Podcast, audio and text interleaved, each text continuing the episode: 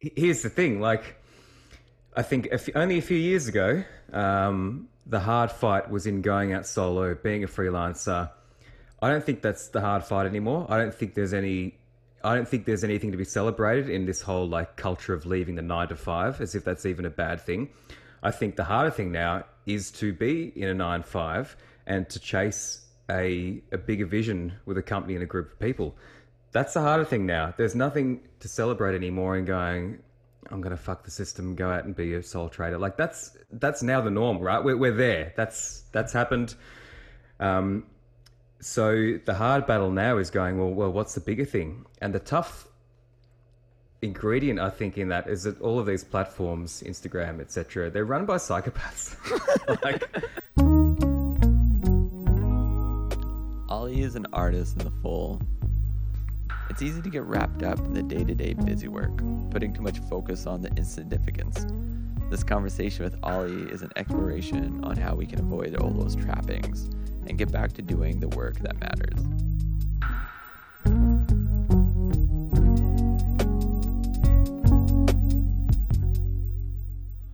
Yeah, that's like kind of another thing before we like uh, start this interview officially. It's like I feel like the the barrier of entry to photography is so low now, which is like on one hand, I think is really cool. Like I think like art being accessible and people like having the tools to create is like it's really cool to be like living in a time like that. But then it, it's like it, it it almost becomes too easy and nobody's like necessarily doing anything meaningful with the tools they have, you know? And it's like and I and I think that it kind of becomes like so much of our work that we're, we're publishing is going out on like social media, which is like incentivizing like certain types of behavior, which then seems to be like skewing artwork into like a very specific type of look, like that look that's like guaranteed to get those like engagement. Um, mm-hmm. Yeah, man, that's that's such a good segue for the the whole the whole thing. Like, ah, man, and like what what you're saying there it, it even applies to um, things that start out being niche, for example, such as you know shooting gas stations on Cinestill film. Yeah. Uh, but then, what I always try to be conscious of is being in a few little groups where you've got like fucking asshole photographers who are really critical, and seeing what they have to say about it because they. You you will I don't know I'll normalize or I'll fetishize something like that, which is actually hitting peak pop culture and then there's these guys talking about in these groups going, um, "Oh, fucking gas stations!" Like they're they're kind of on the pulse with what's hitting hitting trend, mm-hmm. and it kind of grounds you when you read it to go, "Okay, shit!" Like these old codgers that so much of the young generation have written off are actually looking and have a, such a broad knowledge of what's happening in that art space, and I don't know. It kind of it kind of drills it home in like drills at home is the wrong word. It kind of grounds you, going, okay, all the stuff that's that we think is like is niche really quickly becomes non-niche when it's accessible and democratized, and the formula gets cracked by every Instagrammer with fifty thousand followers, and it becomes old really quickly. And it kind of makes me go, well, I've got to chase that slow work, the soft work, the hidden work. Mm. Who are the creators that have not much following but are, are um, chipping away at something unique in the shadows. I don't know if that made any sense, but no, it does make sense, and it's like not something that I've thought about like in a while because it's like I don't know. For me, like when I was younger, I was like really into like early like punk music and early like hip hop, mm-hmm. and it seems like you would have these so- subgenres, and it's like really like interesting, and there's so much excitement, and like things are being pushed, but then it starts to pop off and get attention and then it gets like packaged into like what like punk is or like what mm. does it mean to be that? And then that exploration of creativity seems to stop. And then i think what's happening with the internet is like everything's so fast. So like when you're jamming in a, a niche and i think like even like some of your work like jamming around with like uh, expired film and like pushing that like now it now that has kind of tipped over and is like a thing and then it's mm-hmm. like niches become like mainstream really fast and it's I don't know oh, like yeah. what do you, what do you what do you do with that? And do you get like frustrated by that? It's it's funny what you bit said about the talks before. I mean, like I, I've I think a big reason why I stopped producing in the last five years, nearly anything, is because of exactly that. Like you, I feel like I found it hard to justify anything I was doing as being interesting, and I and I still do. So I'm still trying to find find that edge because when I when I look at things now, everything seems so accessible, right? And you can you can kind of crack the code on creating something, and the things that I'm interested in making are uh, things that are a little bit harder or, or inaccessible. So I'm trying to answer that question now, and I really think it lies in, you know, if we look at Magnum photographers, they're the, they're the easy one for us to understand. You know, they work on these bodies of work over one or two decades, and that's something you can't just chip out and replicate. You know, Bieke Depoorter um, follows around this muse and creates this body of work with her over a five year period. That requires investment. That's hard. And that requires you to lean into something that's not gratifying for a period of years, you know, and that people won't understand. And I think that's kind of the fight that I'm interested in. So mm-hmm. finding finding what that is, because I think you know, flashy work, flashy work's easy to make. You know, I kind of got really pulled into the chiaroscuro thing a, a bunch of years ago, and I love that look, but I've even lost interest in that now because I'm like, well, I don't want to just lean on a technique that, mm. that's, you know, even if it results in, you know, getting a bunch of likes easily, if it's an easy go-to, um, I want to be conscious of not tapping into that gratification.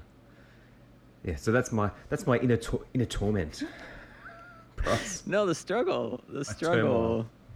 Yeah, the struggle there is like real, and I think even to like a lesser degree, like I'm kind of experiencing something similar right now because like I'm trying to find again like a like an outlet for my creativity, like outside of what I'm doing for Image Salon, and like not wanting to rely on s- social media or you know, and like trying to find a way to put out the work in a li- little more like honest way that's like not getting like wrapped up in like the slot machine ness of like that gratification and but yeah like I, what you're saying about these like with the magnum photographers like being able to like hold off with like the with the idea of like a long-term goal in mind like that does Mm. that just seems so not with the modern times. It's like I'm I'm talking to these like up and coming creatives and they're been doing it for like three months and they're freaking out that they're not cracking through yet. Oh yeah, man, we've got to we've got to change our idea of cracking through. like, here's the thing. Like, I think a f- only a few years ago, um, the hard fight was in going out solo, being a freelancer. I don't think that's the hard fight anymore. I don't think there's any. I don't think there's anything to be celebrated in this whole like culture of leaving the nine to five, as if that's even a bad thing. I think the harder thing now is to be in a nine five and to chase a a bigger vision with a company and a group of people. That's the harder thing now. There's nothing to celebrate anymore in going. I'm gonna fuck the system, go out and be a sole trader. Like that's that's now the norm, right? We're we're there. That's that's happened. Um, so the hard battle now is going well. Well, what's the bigger thing? And the tough ingredient, I think, in that is that all of these platforms, Instagram, etc., they're run by psychopaths. like they're run by people that hire psychologists to kind of to monetize and monopolize our attention. And and you know, there's a great uh, little text that I that I you know came across on exactly cool. that called "Ruined by Design" by a guy called Mike Monteiro. Everyone needs to read that because it's such a brilliant, candid look at how these platforms came about and how they've created this culture internally of of just saying yes, yes, yes. So it's no longer, I don't think, a tough battle to scale, scale, scale, and, and get big and get in front of eyeballs. Uh, the big challenge now is saying no to that and going, what's the smaller, more localized option? What is the what is the long game in creating something valuable and worthwhile? Hmm. And saying no to numbers and scale and eyeballs, you know, that's I think we're there. I think that's the easy thing now. Yeah, yeah, I, yeah. I, I don't disagree with that, but like, what's like what's the alternative to that? Because there's like the definition of what it is to be like a successful creative has been like so warped by, you know, these figures like Mark Zuckerberg, where it's like you're 25 and you're a billionaire, or y- you know you've popped off at 14 and you're like a household name, and it seems like that's the goal, and anything like less than that is is not good enough, right? Like it doesn't like it's interesting that I don't know, like being able to create meaningful art that resonates with a like a small audience like isn't like isn't enough for most Mm. creatives. Like they want it to be more than that and yeah. I feel like that, yeah, that maybe that comes to just identifying where those dopamine hits are coming from and Mm. how fulfilling they actually are in the moment. And the, you know, the thing we find time and time again is if, for example, we go out with a small crew of creatives and have some great, meaningful conversations, the level of happiness we get out of that is exponentially greater than putting out work that plays to the the easy wins and what's in at the time. You know, Yeah. it's, it's almost like a you know and the other thing wrapped up in that is the whole idea of monetizing it but i think there's so many examples out there of successful businesses that haven't just monetized themselves or made themselves sustainable by seeking just scale there's plenty of sole traders out there with you know a, a following a, a fraction of what would be considered large that still have a successful business. Yeah. I look at my, you know, the thing that's drilled at home with me is I, I track all my inquiries in a spreadsheet, where they came from, the, the frequency, uh, who they came from, so that I can then serve those avenues and double down on them later. And I think the thing we've got to realize if we're in a service based area like this is that we get to choose that avenue. We've got a lot of agency over that. And when I tracked all of my inquiries, I realized that over 70 or 80% of them were actually coming from a really narrow group of local vendors. Oh. And when I put that out and mapped that out on paper, I'm like, holy crap, this tiny, tiny pool of relationships is resulting in exponentially more work than scheduling three or four posts a day, bombing the system with hashtags, and just annihilating myself for hours on social media. So it's like, okay, that's pretty revealing. And it's actually always been that way.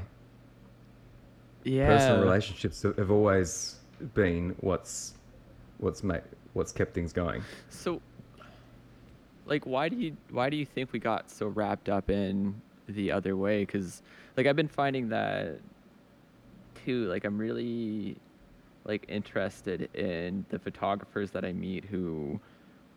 I don't know. They're from like a smaller community, and maybe they're like Instagram followings like 500 to a thousand people, but they're running a successful like business and and I think what you're touching on there is like do we need to be stepping away from that social media game and like the SEO game and all this like I don't know like bullshit that we get fed around it and really just focusing in on producing good work and like actually establishing meaningful connections. Yeah, and then maybe finding out a way to, you know, it sounds awful, but a way to strategize that.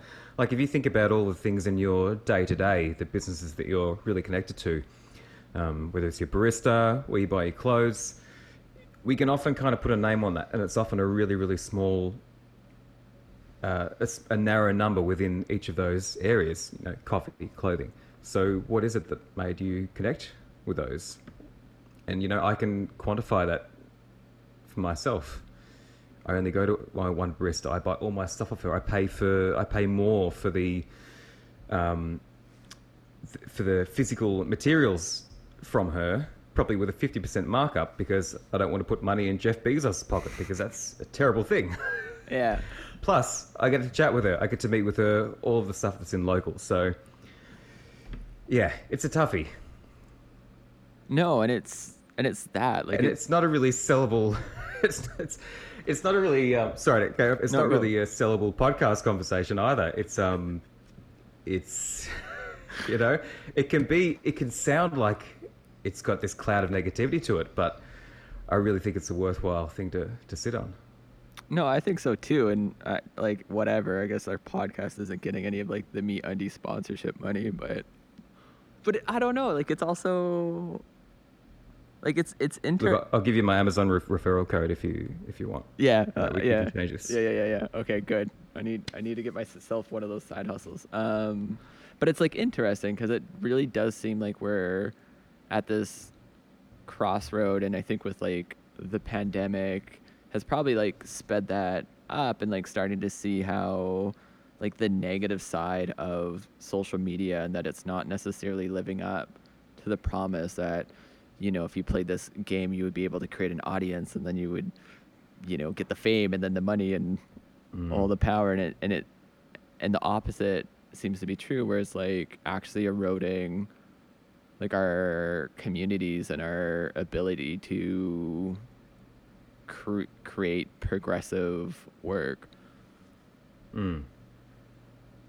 Exactly that, and what you kind of I feel like what you're talking about there is is the value of stuff when scale's involved. And I read a really great piece the other day, and it kind of speaks to what you mentioned about punk earlier. That really interesting, innovative stuff is almost always created from minorities, whether that's a um, a particular cluster of people via uh, like an economic thing like class or you know any other geographical group of people it's it's minorities because there's there's a um, I feel like there's an element of struggle in there um, and need to find a different way to be heard in a system that won't let them be heard but punk's a really great example of that as well the, you know the way that genre started through trying to put this message forward against government and all of these other things.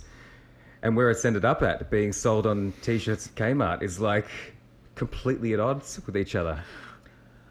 Yeah But we get to pick what we're going to be out of those. We get to immerse in in this kind of pool of counterculture of trying to find stuff new, or we get to immerse ourselves in the in the bigger pool of scale. Hmm. Yeah, and I guess it's like deciding like who you want to like be on that because it's like at the same time it's a little bit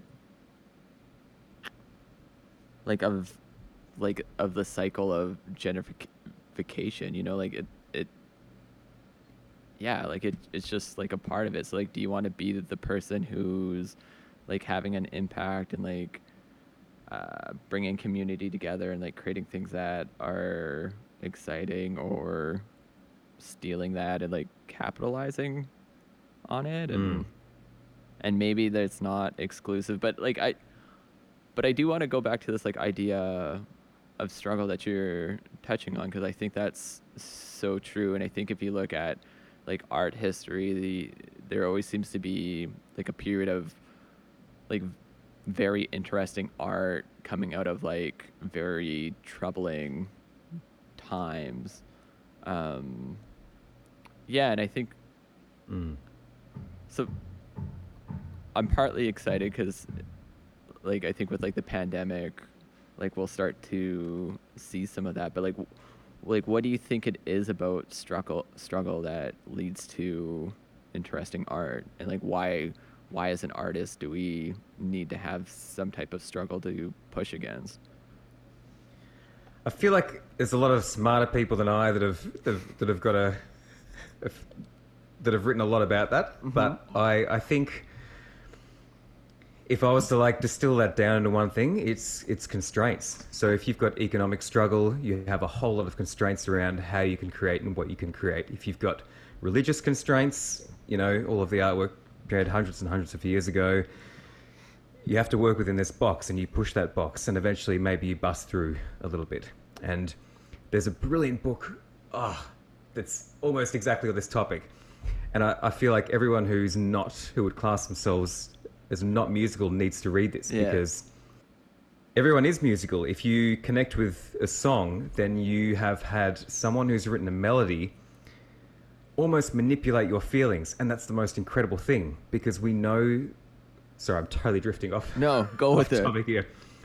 But there, there are formulas of, of melody that we know will hit our emotions in a certain way, and that musical code was cracked open over the last only really one and a half thousand years. Mm-hmm. And there's a book called The Story of Music, and it piece by piece unravels how we cracked music through blowing blowing air through a bone with a hole in it, mm-hmm. literally, over to layering harmonies and notes on top of each other, having one person singing and then going, oh, if we add this other person singing and they sing a little bit higher or a little bit lower, it creates this change in waveform entering our ears. Okay, what if we had a third? What if we had a fourth? And it just goes through the story of building up choirs and layering instruments and to cracking cracking the musical code. So where was that with that?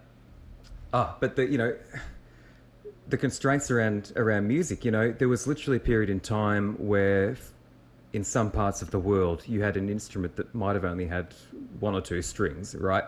And the idea of chords wasn't even invented. So a musician had to operate within those constraints and tell the story that was at the edge of what they could do with that tool. And a really great modern example of that is a friend who was a guitar teacher, mm-hmm. and he'd have kids in for guitar lessons, and he'd ask them to play a solo, but they could only use two notes, just two notes. So you're asking someone to communicate a song with just two notes on an instrument. And what he found was you start using different devices within that craft to tell a story. So you might play, you might have these two notes, duh, duh, but then you might increase the gap between them and you might bend one note and then you might do a trill. So, and you start cracking open all of these other tools that exist around those, around what you thought were just two notes. And that's where struggle and constraints, I think, comes into, into that and you know and linking that into instagram when we're being bombarded by every style under the sun it kind of i think it changes our brain a bit because it takes away any idea of constraints and i feel like that's kind of harmful to creating Yeah. No, because i don't know if that even answered our the, the thread you were on no, but it, it, well, no, I think it does, and it also brought something to mind. But it's like the thing that really s- stands out to me about your work is like the fact that you're self-imposing constraints, like you're going out of your way to make taking a picture difficult, if not nearly like impossible, with like some of the stuff you're doing. But then what becomes like interesting, I think, like that it, the example of the guitar teacher being like, you can only play these two notes, is that it forces you to go deeper, uh, deeper with that and to like see what's possible. And I think it's like when you have like a an unlimited tool box, then it's like instead of going deep with something and like really pushing it creatively or like what's the meaning behind this, it just starts to be like you know, you're you're piling on different flair and flavors and filters and like more Mm. sizzle and it's not having any of that like nobody can see my fist because it's a podcast but like like the the meat like the meat of it or yeah like the meaning and you don't you don't then get to double down on one thing and see how far that goes. You don't get to go well how far do these two notes go? Are they just two notes or can they become a whole lot of other things if i discover other techniques wrapped around them? And you know we see that done in painting. There's a painter called benjamin ewing and he has he's a great example to me of someone doing something so non-bombastic but yet his work is ending up on the walls of really discerning places all around the world. And he just does these unique line forms using negative space in a really kind of artful way. And you know, it's the kind of thing you would see in an interior design magazine, I guess. But he doubles down on that one thing, and I think that takes more bravery than chasing numbers and scale and all that sort of stuff. Yeah.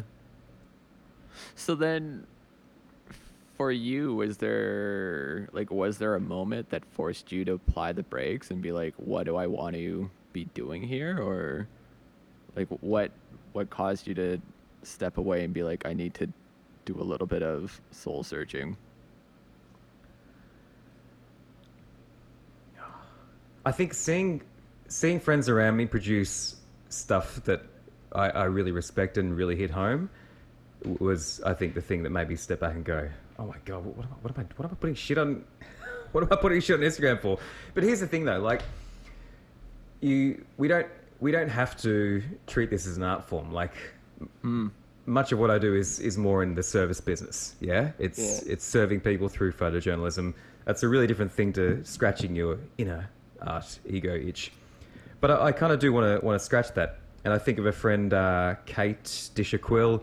She produced a book called Earshot, where she so she experiences deafness, and over a period of a few years, she documented the deaf community and uh, took a really, really artistic spin on an area that's completely often ignored by the arts, or certainly through having a lens like hers over it. But it wasn't just a, a great piece on that community, it was a piece that served them through the incredible use of design and photography. And it's such a, a fascinating book for anyone that I think that loves art or photojournalism or has magnum leanings. And to see that bit of work and go, okay, so this is something she worked out quietly without chasing that gratification thing, you know, it's not going to get shared or retweeted by much of the photography community fixated on numbers because it's not interesting to them. But I think it's profoundly more interesting than um, a lot of the other stuff I've seen, and that's the kind of work that that I'm drawn to. So I guess I'm trying to find that thing, and I've got a couple of threads. But it's funny if you sit back and ask that question of of what you're drawn to, you, you actually find it pretty quickly if, if you if you ask it properly. Yeah. You know, um, I think I, I found a little piece on an actor a few years ago, Tami Stronach. She was in a movie called The Neverending Story in the '80s, and she played uh, she played the childlike empress, and she had a, a short amount of screen time in that film, but it was a really hard, an an impactful role. Like it was enough for her to make the movie poster, and which I think is really unique if you're only on screen for about ten minutes in a in a two hour film. But I found a little piece on her involvement teaching dance, and I found that really interesting because I'm like, what does it take for someone to say no to all of the trappings that come with being in a massive, massive pop culture film? What does it take for someone to hmm. say no to following that? And that it got me so intrigued. I actually reached out to her and then ended up collaborating with her and eff- effectively starting a project with her talking about exactly that. What does it take to say no to the big thing and pursue those other little pieces of creativity that we have inside us? And yeah, we had some fantastic chats on on exactly that. What led her into dance? Um, why that thread wasn't followed when it could have been exploited, and then you know led to some massive, lengthy Hollywood career, and that was really, really interesting to me. Yeah. Well. Oh yeah. Uh, so like, how important is it to be able to say no? Because like, I think for a lot of this conversation, we're like jamming on like art and blah, like that kind of like highbrow level stuff. But I think as it like relates to like wedding photography and the fact that you're in a service business or even that like i like i've always been like fascinated by this idea of like saying yes to like opportunities and then getting into a direction that like maybe you didn't want to go mm. you know um, and also i think with like photographers who really like wedding photographers who like really stand out it's like their work is very much th- their work and it's like unique. And i imagine for you to be able to produce stuff like that like you have to say no to a lot of clients and only yes to the type of clients that are going to allow you to produce the work that you want to be producing or like the work that's in Mm. line with your voice. So yeah, like how how important saying no. I feel like everyone everyone's experience with that question is really really different. I say yes to everybody. Okay. because I'm like because I don't get tons of inquiries because my I say no through my marketing. I say no through the, the work that I put out there. That's almost my filter. By the time someone inquires, you know, I'm usually getting some wacky rad conversation in my inbox anyway, and they're my type of person. So I yeah, that, it's a funny one. If you're if you're in a different market, you know, in in the, in the states, the market's a lot bigger. There's a lot more photographers, a lot more competition, a lot more jobs in Yeah. some cities. So, you know, you hear people maybe justifiably saying no and, and pushing things away. But you know, the reality is out here, I I get enough inquiries to get enough of, of the type of work with the, the type of people that I want to work with, and I don't care what venue I'm at. I don't care what the styling is. I don't give a shit about any of that stuff. I just care about whether we're going to get on great because that's what's underlined everything great about this job. Yeah. Working with a community that you know loves each other, cares, wants me to make images that they care about. Yeah. So I don't say no, um, but there's a case to be said for doing that filtering through your marketing. And you know, the other thing too is I do some wacky stuff here and there at those jobs, but it's so not about that.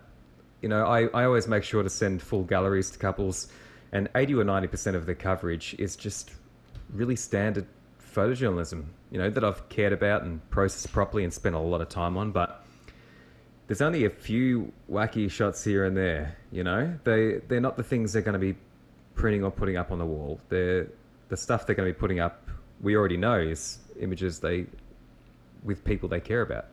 Yeah. It's pretty standard stuff.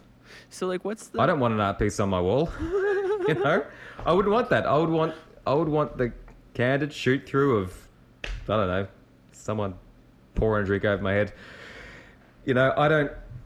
I wouldn't be printing some giant negative space arty thing and putting it up. I, I just don't care about that stuff. You know, I care about pure photojournalism. I care about really, really normal images in that context. So that's the bulk of what I make.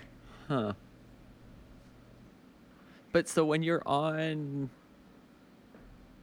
like when you're on like a paid shoot like that and you're like at service to your client, like are you finding a balance between like the photos that you need to deliver and then like also taking some time to do like the stuff that's a little bit more explorative and creative that might be like more like a po- portfolio piece or Yeah, when I'm when I'm shooting a wedding, I'm conscious of, of the fact that you know stuff you have to play the machine a little bit, of course. So I have to be putting stuff on my feed that's curated and you know gonna get people connecting with it because the stuff you know the thing about weddings is the images that they'll connect with online are often you know the grand stuff or the stuff that I've written and attached a long story to. Mm-hmm. But the images that's very different to what they'll connect with in the work that they're delivered. They're they're always two completely different things. So hmm.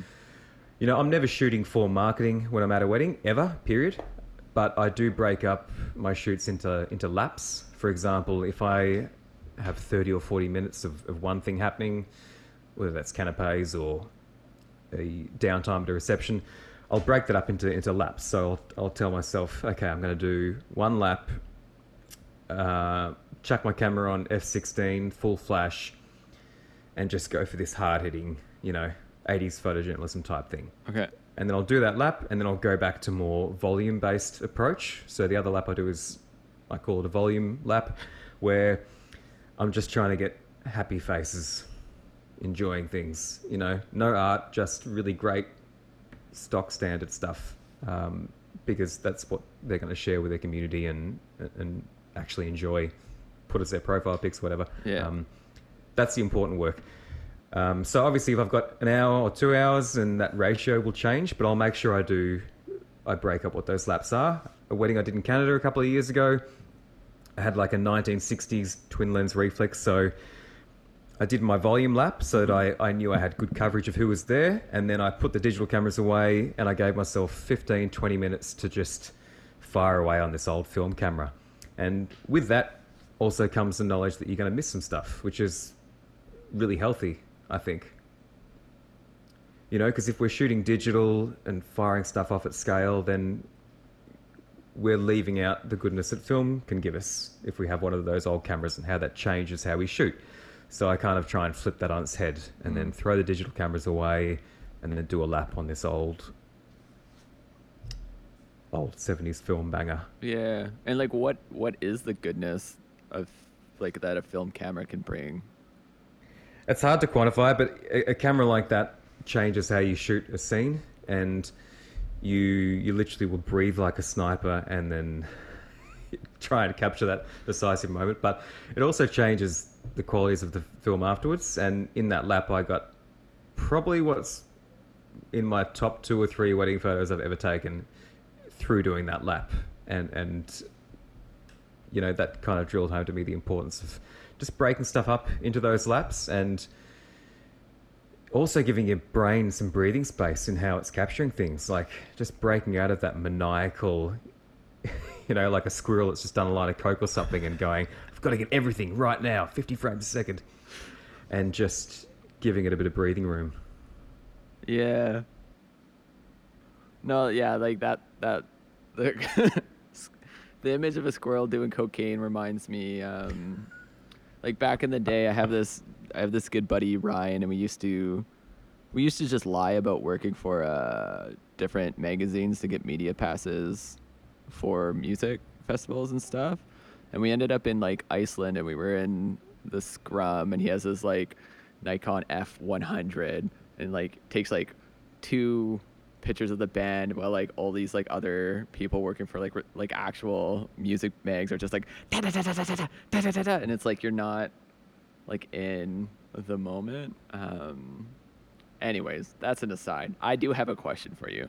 So, you you mentioned that like the the important work is like getting the work that's like, yeah, like the the smiling faces, the the I guess bland work that's going to be used on social media or is going to be important for the couple. But before the pandemic, I was on the road and going to a lot of these uh, photography conferences and like interacting with like different photographers and it and it almost seems for for most photographers that that type of work is like baggage that's preventing them from doing their important work which seems like it's work catered to awards or like work that's celebrating photography or is like you know like like mm. photography like photography that's like celebrating photography and not necessarily a moment, if that makes sense.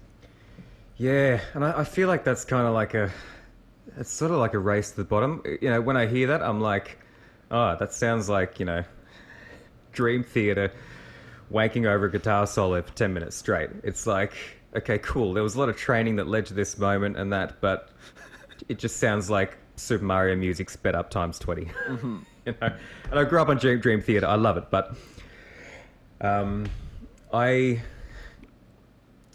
yeah, I, I'm kind of a little bit at odds with that. Like, I think it should be the other way around, where you get to the end of a year where you've cared about the people you're shooting for, and then go, oh, I'll look through all the work I made, and I'll see if anything is there that kind of fits the parameters of this awards thing, and then great, then celebrate that stuff. Um, you know, but everyone's model is different too. Mm-hmm. And I, you know, the counter to that, every, everything has a devil's advocate. The counter to that is, um, I can't remember his name, but he did a, this is about 10 years ago now, he did, he did a wedding and he called it anti-documentary and he shot the entire thing on 8 by 10 with the idea that candids in that moment didn't really matter. And, and it was true. You know, you have he created a record of a wedding where everything was staged instead of nothing staged, and it was fantastic. I think maybe he made thirty or forty frames, maybe on yeah. eight by ten film camera, which for folks that don't know that is an enormous camera that you have to lug around, and everyone has to be more or less dead still. And I thought that was brilliant. And, you know, if I think honestly, I'm like, well, there's a lot to be said for letting our imagination fill in the gaps. And that's why I'm offering this, this analog package with, with my rebrand coming up because so much of the culture of weddings now is this get everything thing as if everything is important. And it kind hmm. of is if you've got it, but the opposite to that is if you didn't get it, then it doesn't exist. And you know, my parents' wedding, there's maybe two photographs of that floating around, and I think that's fantastic because I don't know that anything else existed, and your imagination fills in the gaps, and maybe it does for them too. Or maybe they would have wanted 900 JPEG files to piss fart around with on a USB. I don't know. No, and that's yeah, like that's so true because there's this there's this picture in my mom's house of her parents getting married and it's like the only picture of that wedding that I've seen and it's like they're walking down and there's this you know my uh, grandma's like looking at my grandfather and it's just like so much love and it's just like this really sacred moment but then like my brother's wedding where it was like I don't know like it was handed off on like four CDs and stuff and it's like not not once have we cracked in and dug through those photos you know Yep. and and and yeah like it's i i think like that's kind of where i get frustrated with photography is that the ability to take an image used to be really hard to do which i think made like why an image was worth a thousand words but when you're like yeah like when you're capturing everything like not, none of it's important Mm.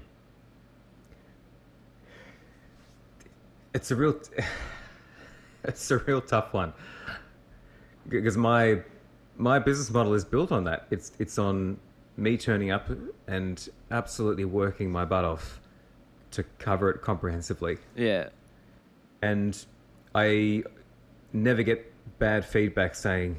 Gee, I wish we only had twenty instead of eight hundred. You know, Yeah, that's and I've fair. I've done polls and asked for that, and and then you find out afterwards. You know, if people that you served on the day have passed away, mm. and these couples reach out to you and go, "Holy shit! I'm, I'm so glad, I'm so glad you took so many photos of our of, of that uncle." And you realize, okay, it's it really drills home how important it is that if you are there as a service provider, as a photojournalist, to do that job, if that's what you've sold. And if you want to turn up with an 8x10 and just take 20 stage frames, that's awesome too, if that's what you're selling them on the front end and they know that. yeah But it- also drilled home how, how many varied ways there are to do this job and how many of them are, are untapped, completely, completely untapped. From a, both a branding point of view and a, and a approach point of view. Yeah, well, and I think that goes back to kind of how you approach things. Like it, it almost seems that, like it almost seems like you're asking yourself, like, what, what is the opposite? Like what? Yeah, like what is the opposite of like being a wedding photographer? Like what's the opposite of like what a wedding photographer website should do and like really kind of heading in that direction, like away from the crowd, I guess. And it's tough to go, well, where does that, how does that marry with actually keeping inquiries coming in? Um, but pretty soon you find out couples are never looking at the same things that, that we are. You know, we, when I say we, I too fetishize, you know, all the megapixels and sharpness of the new Mark IV that I'm using. Yeah. Couples just aren't really looking at that stuff. They're not scrutinizing it. I don't scrutinize it when I've I've been presented photos of myself. Uh, quite the opposite, actually. You, you don't even think about it, and the more I get into this, the more I want less sharp and, and all of that jazz. So, I think think there's a lot of avenues to, to meet people and, and hit them where they aren't expecting to be hit, and that comes from asking, well, what are how are architects branding? How are food companies branding? How are how are punk bands branding themselves? There's so mm. many different ways of presenting content to people. And a question that I asked that I found really useful a couple of years ago when you know, my business started going south dramatically. I completely took the foot off the gas. I maybe went too polarizing. And one one thing I realized out of that was I, you know, there's a there's a kind of masculine, feminine angle to to everything we put out there, and it's not gender related. It's just down to the qualities of those those two things, and so much of my feed and, and work that I was putting out was was masculine. It was it was uh, punchy, high, hard contrast, moody. It was all of these qualities that were would have broadly fit into that, and then I had to go. Well, a lot of people reaching out are kind of going to be connecting more with things with feminine qualities. So how do I find those elements in the work that I'm making, which is abundant because yeah. the work the work that I create is, like I said, eighty or ninety percent standard bright photojournalism.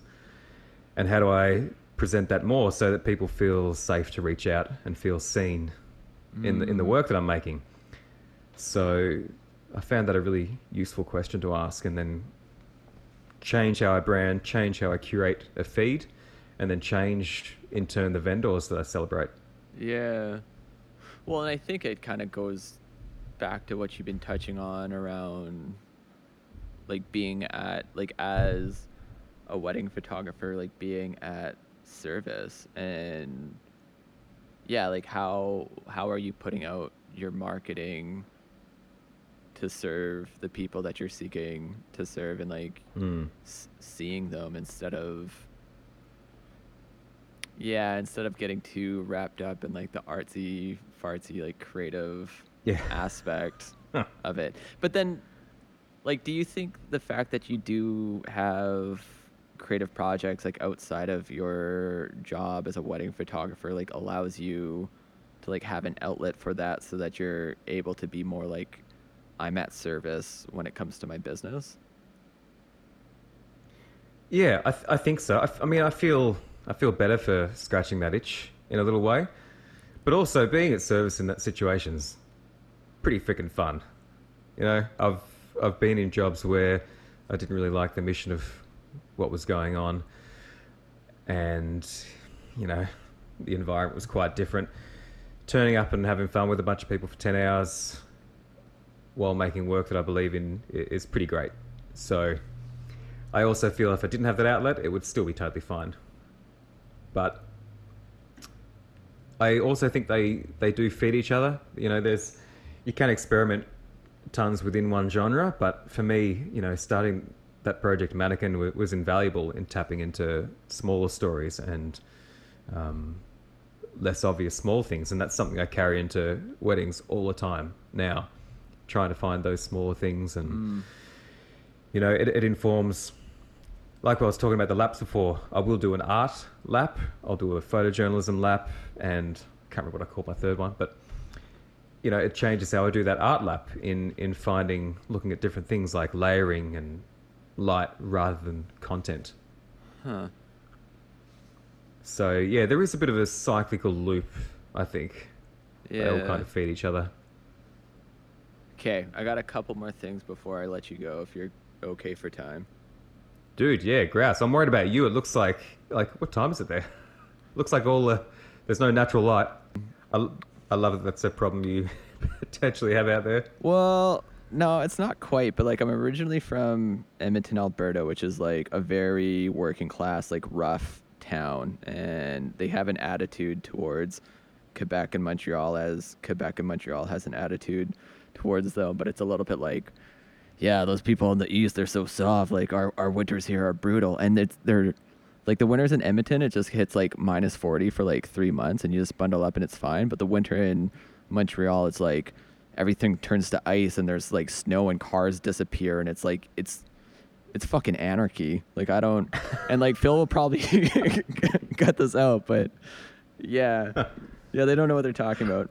Uh, okay.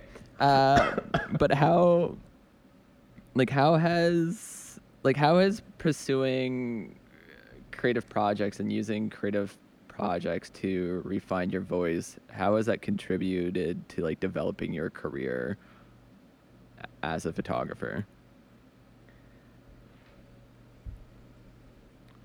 I feel like I should have such a really tactile answer to this, but I just think I think the answer to that question is so much grayer than than, than we would imagine. You know, it, it always comes back to just one one or two little trigger moments. If I think back to, you know, back when I was in design and forums were a thing, uh, we would share our work and our personal projects on this forum called Australian Infront, which is now defunct. Yeah. Now it's all social media. I hope forums one day make a comeback, and you know there was a lot to be said for bubble communities, but but just through putting work up on that forum, that was our design community, and we'd get feedback, we'd get pushback, we'd get celebration, we'd get apathy. All of these really really useful things in critically looking at the work we're doing. But if I think back, I had essentially a rolling ball of five years worth of work just through maybe two connections that mm-hmm. saw that work on there and then said, oh, hey, I've got a job. And that one job turns into years worth of work and, and collaborations. And it's the same with photography. You know, I had this incredible opportunity to join a an Antarctic project at the South Pole for a month.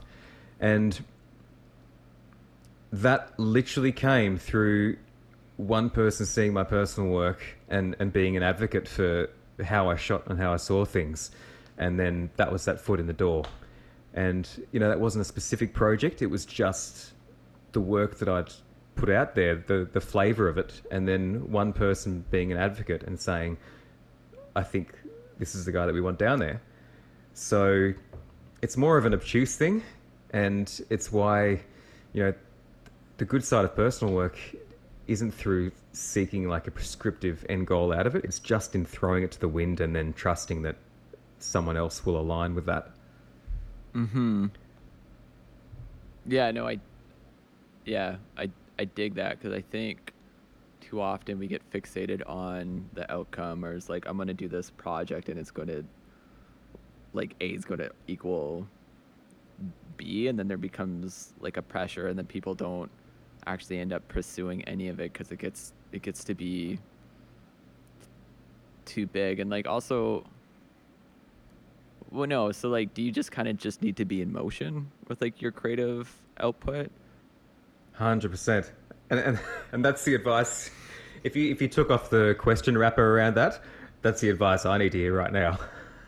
Yeah. Is you just you just need to be in motion, hundred percent.